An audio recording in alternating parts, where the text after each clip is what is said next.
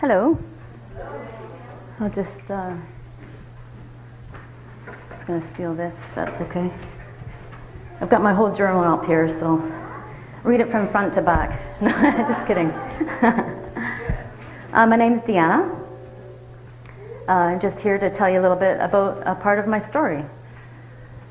Um, a few years ago, I was uh, starting a, a, major fast, and I, uh, I'd never heard of Brian Simmons before or the Passion Translation, but I had order, already ordered it from Amazon.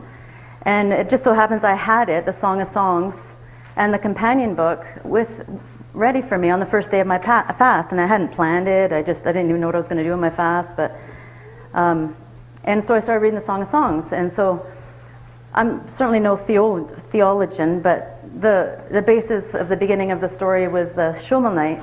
Jesus comes to woo the Shulamite, and and we're the Shulamite. So he he comes and he wants to whisk her away with his love and uh, how much he loves her so much, and she loves him too and he asks her to go away with him. Um, but she doesn't want to leave her comfort, and so she says no.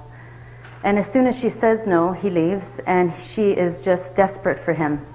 And so she goes searching uh, for, for her love for Jesus. And uh, when she finally finds him, uh, he asks her to come away with him up the mountain, uh, the mountain of suffering, the mountain of suffering love. And because she'd already said no, she says yes. And as I'm reading, I say yes. But it's a very weighty yes, because I had come from so much suffering in my life as a young person. Um, from the very beginning of my life, I can look back and see how the enemy was just so hard after me. And I had, you know, from my earliest memory, I had depression and fear and uh, self hatred ruled my life. And I lived out of that place of self hatred and shame. I couldn't connect well to people. That thing where you bond, uh, it seemed to be broken in me. And so I was very alone. I couldn't seem to love, give, or receive love well. Uh, so I was very lonely, and uh, I didn't have very many friends. I couldn't, I couldn't make friends. I couldn't keep them. It was a black hole, really. Um, when I was uh, 25, I was, uh, I was hit by a car on my bike. And so I, I, like I didn't know what day of the week it was or what month of the year it was. You know, it was kind of like that. It was uh, intense. And then eight months later, my fiance died of cancer. And God had given me a supernatural love for him. And I did love at him, and he loved me. And when he died, I died. I was shattered to a zillion pieces, as you would imagine. And so when I said yes to the Lord to go up the mountain of suffering, it was a very weighty yes. But I said it because I wanted to be where Jesus was. Jesus had re- restored and, re- and revived my life on a level that is, honestly, I can't even believe it. And so I just wanted to be where he was. And so I finished my fast. You know, you pray these prayers, and honestly, you can't remember you prayed them anymore after a while because time goes by. And eventually, I have this dream. And I, I, honestly, like, I knew I'd said all that, but really nothing happened in the moment, and so, you know, you kind of forget. I had this dream that uh, I was just in jeans and a t shirt, and in front of me was a very gnarly mountain, like something you would imagine in hell. But my family was on the other side. And so there was no question I had to walk through the mountain, but it was getting dark out. And I had nothing on me. I had jeans and a t shirt. I had bare feet. I had no shoes, no purse, no personal effects at all, just nothing. And, uh, I, but I see this woman and I say, Do you have a pair of shoes I could borrow? I said, I have a shoe store. I could pay you back. But I, uh, but I just need to borrow them to get over that mountain. And she's like, Yes, yes, I do. I have the perfect pair. And she gave me a brand new pair of red shoes. And, uh, and then I see a man and I said, do you know where I could stay on the other side? I have no, nothing on me. I don't know where to stay. He goes, oh yes, I have the perfect place for you to stay. And he wrote down the number and he gave it to me. And that was my dream. I had no clue what it meant, um, but I knew it was of God. I knew it was a, some kind of powerful dream. And so I just kind of shelved it because, again, nothing really happened. Didn't really know what was going on. I just lived my life.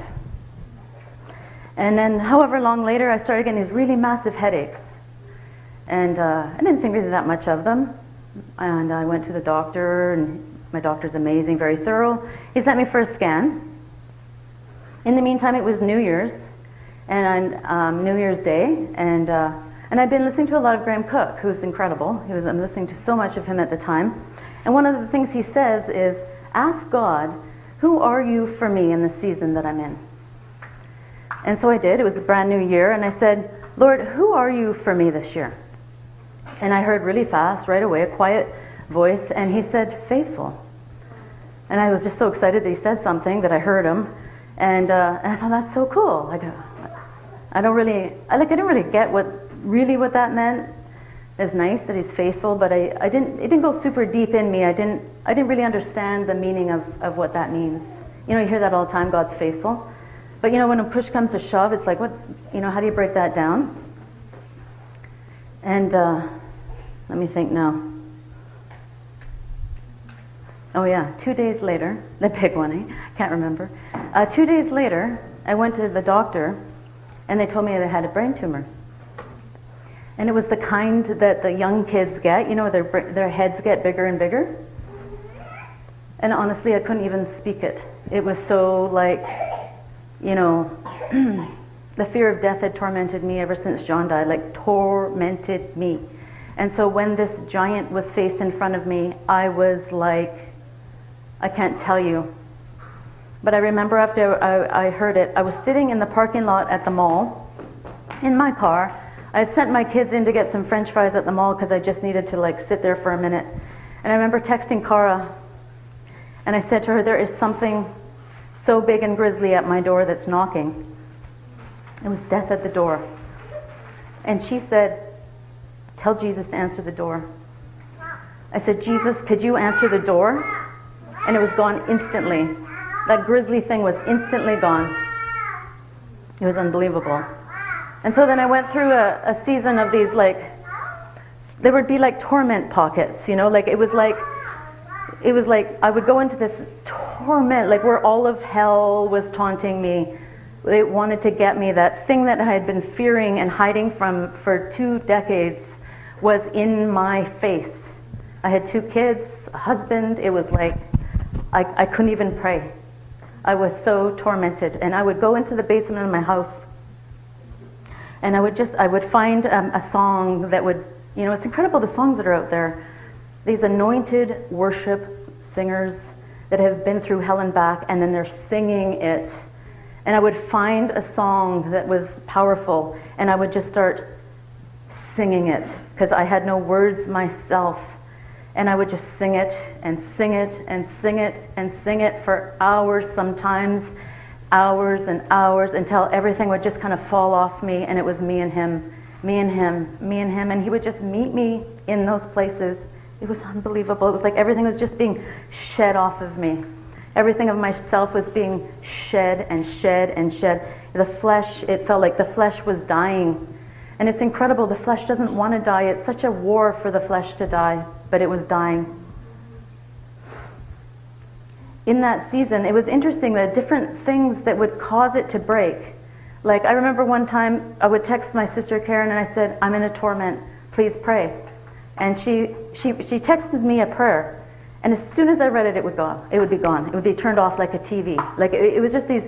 It, but it would never seem to be the same thing twice. It, like I tried to go back to do the same thing, but it wouldn't work that time. I had to keep just seeking him. And, and it would have to, it would be a new way every time. But one thing i did realize was that it was he was drawing me to other people. Like i needed the people for the breakthrough. Like he was teaching me it was about connecting. And it was so powerful because so many of you were there for me when i needed it the most. In that season i, I went to a conference with a couple of friends. It was a brian simmons conference and uh, he was he's the translator of the Passion Translation, which I just so so love. And uh, you know, he did his, his sermon, and at the very end, wouldn't you know, he said, "Does anybody here have a brain tumor?" And I'm like, "Oh my God, you you you got to be kidding!" And it's like, I said, "I do." And he walked up to me and he just, like, he just said, fire, like that. He just yelled it, fire. And I just, like, like I'm not a faller downer. Like, I, I've never fallen down. And, and I want to. Like, I, I want to go down. I want to go down. Like, like I, I'm ready. I'm ready. I'm always ready. But I never do. I'm always, everybody be on the floor and I'm standing. and, uh, but this time I, I fell back in my chair and I could feel it was like the glory of God in every cell of my body. And I was so overcome with His goodness. It was really powerful. Trying to think of what happened next. Let me read my notes here. Oh, yeah.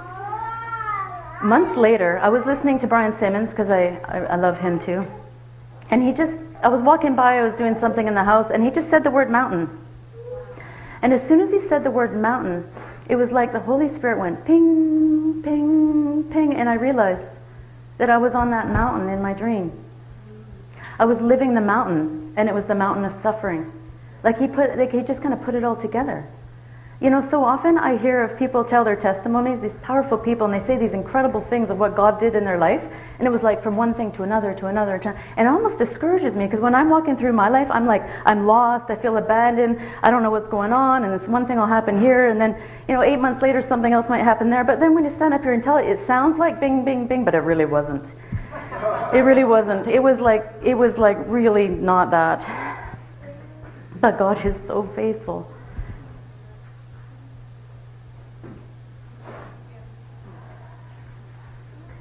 I realized that God was setting me free from the fear of death. It was such a big one. I was so focused on my suffering and the torment that I was in that I didn't, I forgot to remember that at the top of the mountain of suffering, we rule and reign with Jesus. That Jesus defeats all of our enemies. But it's interesting that he causes us to face them. He causes us to look. You know, we want to hide. I, I, hid for 20 years, or probably my whole life. I mean, I had fears of every kind you can imagine, but the fear of death really taunted me. And it made me small and hidden and, and tight and, you know, keeping everything in, in, in. And I'm so thankful. I'm so thankful that I walked through that season as much as, as gnarly as it was. You know, I never saw the whole time. I read, I, was, I, I read Psalm 91 probably a thousand times. And I never saw that whole time, and probably till six months ago, it says, His arms of faithfulness will keep us from all harm. I never even saw that during the season of torment. I never saw it. I read it over and over and over, and it didn't go in because he said he was faithful. He was going to be faithful to me. Well, it turned out that the, the, the brain tumor um, was not cancerous. It was not that. It was none of that. Just they don't even know what it is. It's just something sitting there that I'm praying it melts away because it's not harmful to me. Praise God.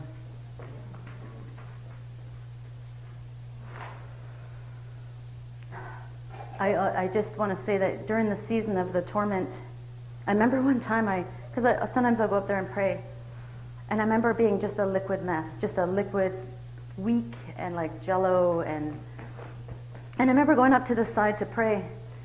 And I thought, I'll just get up here and see, see what God will do. And this woman comes up for prayer. I don't even know what she needed prayer for. I just started praying. And I was praying torment off her, and I was in torment, and I'm praying torment. Like, you know, you think you're a hypocrite or what? Like, am I, am I, am I allowed to pray this? If she knew I was in this, I don't think she'd want me praying for her.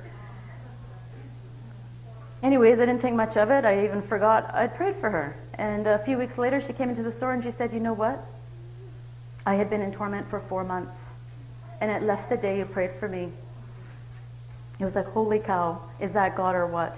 Because it, certainly, it was so obvious. Like, I mean, it was ridiculous that it wasn't me. There is an enemy, and he is after us. He's real. He's out to destroy our destiny. But there's power in the name of Jesus. I remember after John had died, I would have these dreams. You know, and it wasn't in the beginning. It was kind of near, near probably about three years after, where I was starting to choose life more than I was starting to, than I was choosing death. Just starting to kind of go the way of life. And I would start, I'd have these dreams where the enemy was chasing me, and he was so close to me. He was, I was running as fast as I could. He was so close to me that if I turned to look to see where he was, he'd get me. Or if I call out, he'd get me. And I remember going, Jesus! And it would go off like a TV. And I'd have them night after night.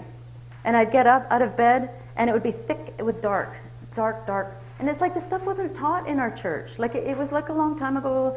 This stuff wasn't taught, and yet I was experiencing this crazy stuff. And he was teaching me the power in the name of Jesus. And I just want to bless you today that whatever giant you're facing, there is power in the name of Jesus. To ask Him for a promise for the season that you're in. God, what is your promise for me in the season that I'm in right now? He will give it to you. He really will. And until you actually hear Him, just go to the Word and grab a promise and start using it and wield it like a weapon. It is a weapon against the enemy. In Jesus' name. I just want to share a, a, dream, a couple of dreams I had. This one, I believe, is for the church. Ian and I were invited to, it was like a banquet or a wedding. It was something really, really fancy. And we were dressed like those Hollywood stars, you know? Like just to the nines, like holy cow. And we get to the, this event, and it was just like as grand as you can imagine, like the sky high ceilings and just grand, just grand. Like we just didn't fit. Like it was just like we knew we were meant to be there. We belonged. We were invited. We were dressed for it. But we just like, you know, we're just regular. Like, and this was like crazy fancy, and everybody there was dressed the same, just just gorgeous. Everybody was gorgeous, except for the people there. They were playing. They were playing drinking games. Like it was like a frat house or something you would imagine, you know, just crazy, just drinking like it was a relay of, and they were getting really, really drunk in this beautiful, beautiful hall. And that was my dream. And it really felt like it was for us, for the church. And it was like I was really wrestling with what that meant. Like it was such a contrast of what seemed like foolishness against the kingdom of God. Like that's kind of what kind of uh, you know, what I, what I got, kind of gleaned from it. And then I kind of looked up kind of foolishness. I was looking around, and and, in the Bible it says, man's wisdom is foolishness to God. And then I was like, like, you know, are we coming to the kingdom? Are we coming to God with our own wisdom? We look like it would be the same as being in a frat house, like having a, you know, a drinking games in the kingdom of God. The, the, the contrast of what that is. I'm just going to leave that there. I just felt like I was to share that.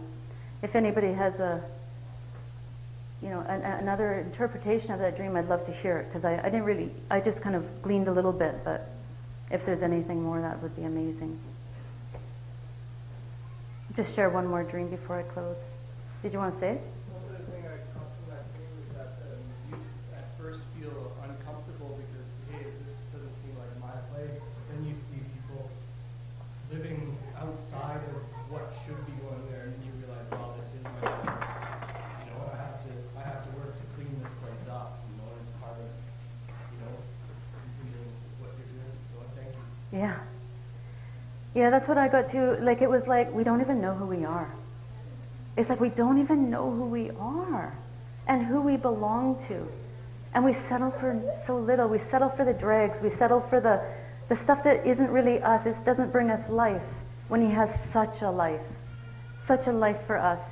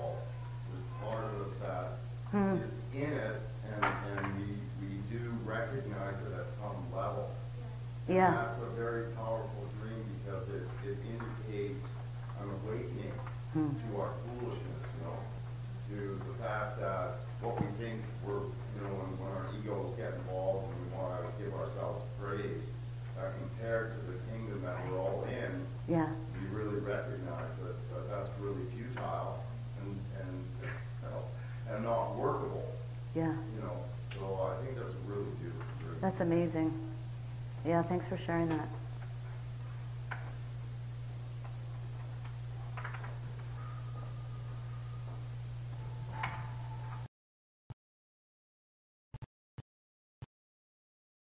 Wow. Yeah. So just before I was leaving the house to come here, I come a little earlier. No, just stay in and read Proverbs 1. The house to come here. Well, I think just based on Deanna's dream and the understanding that God has given you around the dream, I just want to encourage everyone to read Proverbs 1 today, maybe to just like carry forward what the Lord might be speaking. But um, I mean, goodness, uh, it's the entire proverb is this, but I'll just Start at verse 20 even. Like, out in the open, wisdom calls aloud. She raises her voice in the public square. On top of the wall, she cries out. At the city gate, she makes her speech.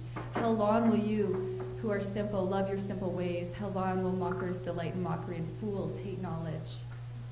Repent at my rebukes, and I will pour out my thoughts to you. I will make known to you my teachings. I mean, the whole proverb is that. And um, I just, yeah, now I know why the Lord wanted to bring that to my attention. So, yeah, That's the contrast of our wisdom to the Lord's wisdom, Yes. which is just gold, That's just royalty, beautiful. And so to just come in and receive it, just leave ours at the door. Yes. Yeah, the riches that await us Yes. in His wisdom. Yeah, thanks, Deanna. That's amazing.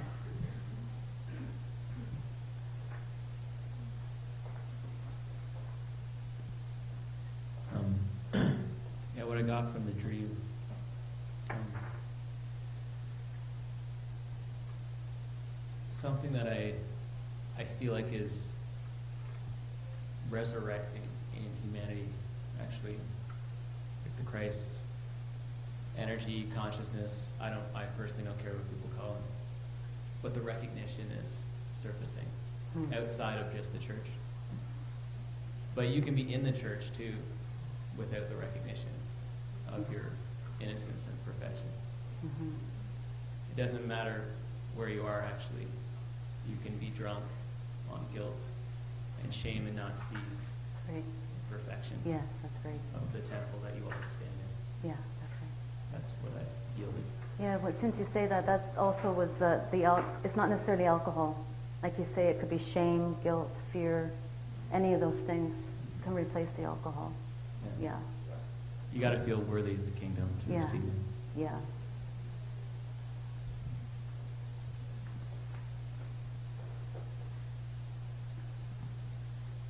I just feel to stand here on behalf of all of us as a collective church and just say, Father, we repent. We repent of the thinking we know something, of settling for so little, and of being satisfied with worldly joy or worldly treasures when you've got this so much more. Yes, And so, Father, we, we repent of small thinking yes. and we just lay ourselves down before you. We want your wisdom and we worship you.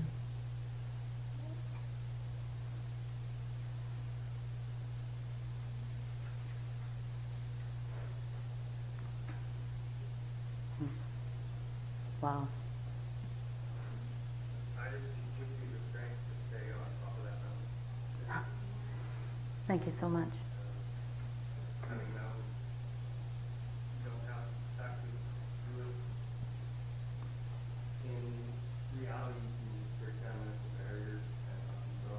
Yeah. Amen. Stay out there. Thank you. And for all of us, whoever's on the mountain, to be encouraged that there is a mountain top that will make it so worth it.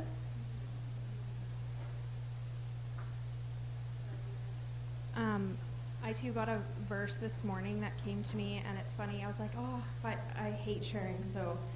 Um, but when the Holy Spirit nudges you, it's like, oh, okay.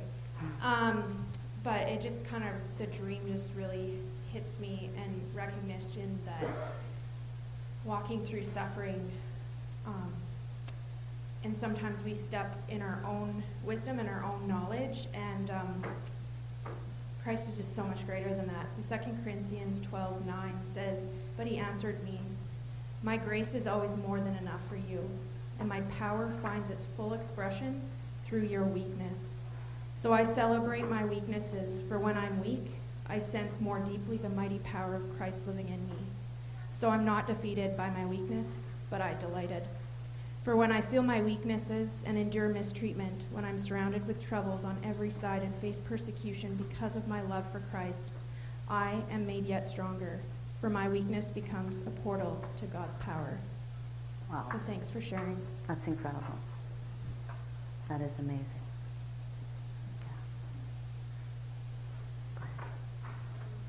Psalm 92, Margaret Duffy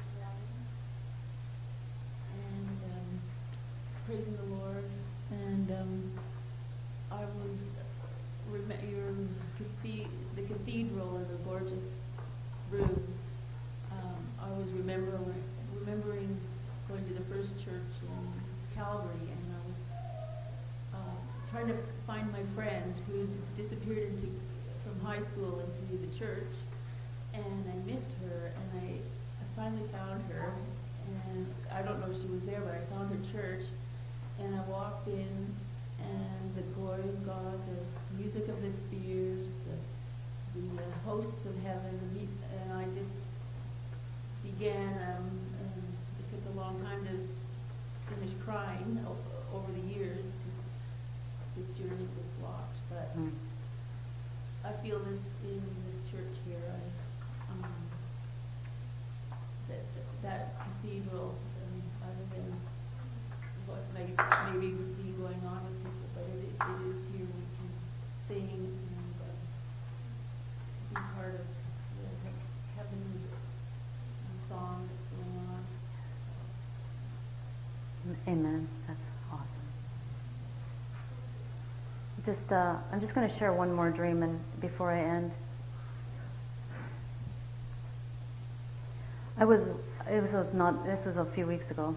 I was, I was railing against God. I was really upset about a couple of things that had happened, and um, I was really mad at God. And um, I was unusually mad at Him. I was like really, really, really like and like I don't have a problem being honest with God, and um, and so I was really like wrestling loudly, and um, and then I just said, I, I don't know why it's on this level, Lord. I just give it to you, and then I went to lay down, and um, and honestly, like I'm not a napper. I can list the number of times I've napped in my whole life during the day. I just I wish I was, but I'm not, and I fell asleep, and someone even woke me up, and I fell asleep again, like it was crazy, and I had a dream.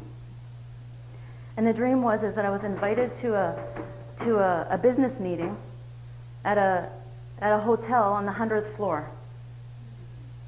And uh, so I got in the elevator, and I started to go up, but and the hotel was going like this because it was a hundred floors up, it was skinny. And I was in the elevator, and I was like scrooched down on the ground, freaking out because I was so afraid of the height, and I didn't even know where I was going. Like I didn't know what I had said yes to. I get out of that elevator, and I go into the hotel room, and there was some businessmen there with some slaves on the bed, and it was a trap. And so I was sitting on the bed. They wanted to enslave me. And with my laptop open, open because we were at a business meeting, and I texted Cara and said, "Come and save me. I need help." And so Cara comes into the door with her big coral shirt on, and makes up some story of why she's there. And Ian's with her too. And, and, and they come and get me. But I was blind. I couldn't see. I could see a slit out of one eye, but basically I was blind. And we were running down the stairs because the elevators, they, made, they, they weren't functioning. Running down the stairs. And Ian's all excited that we're getting away. And I'm like, wait, I can't see where I'm going because we're 100 floors up. And go down a couple rows, but the, the businessmen, they uh, came through the stairs and they, they caught me. And I could hear the the metal of the handcuffs uh, going on me, and I was woken up. And so, what Sophia, I said to Sophia, because she sees so much, but she's 16, so it's like, no pressure. Just, uh, if you get anything, let me know. If not, don't worry about it. She said to me, You're looking to man to save you. Only God can save you. It was like, holy cow. I was looking to man to fix it when only God can fix it. And my blindness was my unbelief that led me into a trap. And it was so scary, the dream. I, when I woke up for the situation, it was like, You got it, God. You got it, God. You got it. And- even still, it has not wavered. You got it, God. And it was just such a, it was such a warning of a, a dream of unbelief.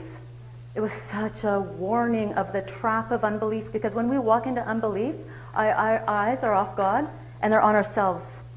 And that is never a good thing. And then we make decisions based on the flesh and the world and everything that isn't God when the answer is only God.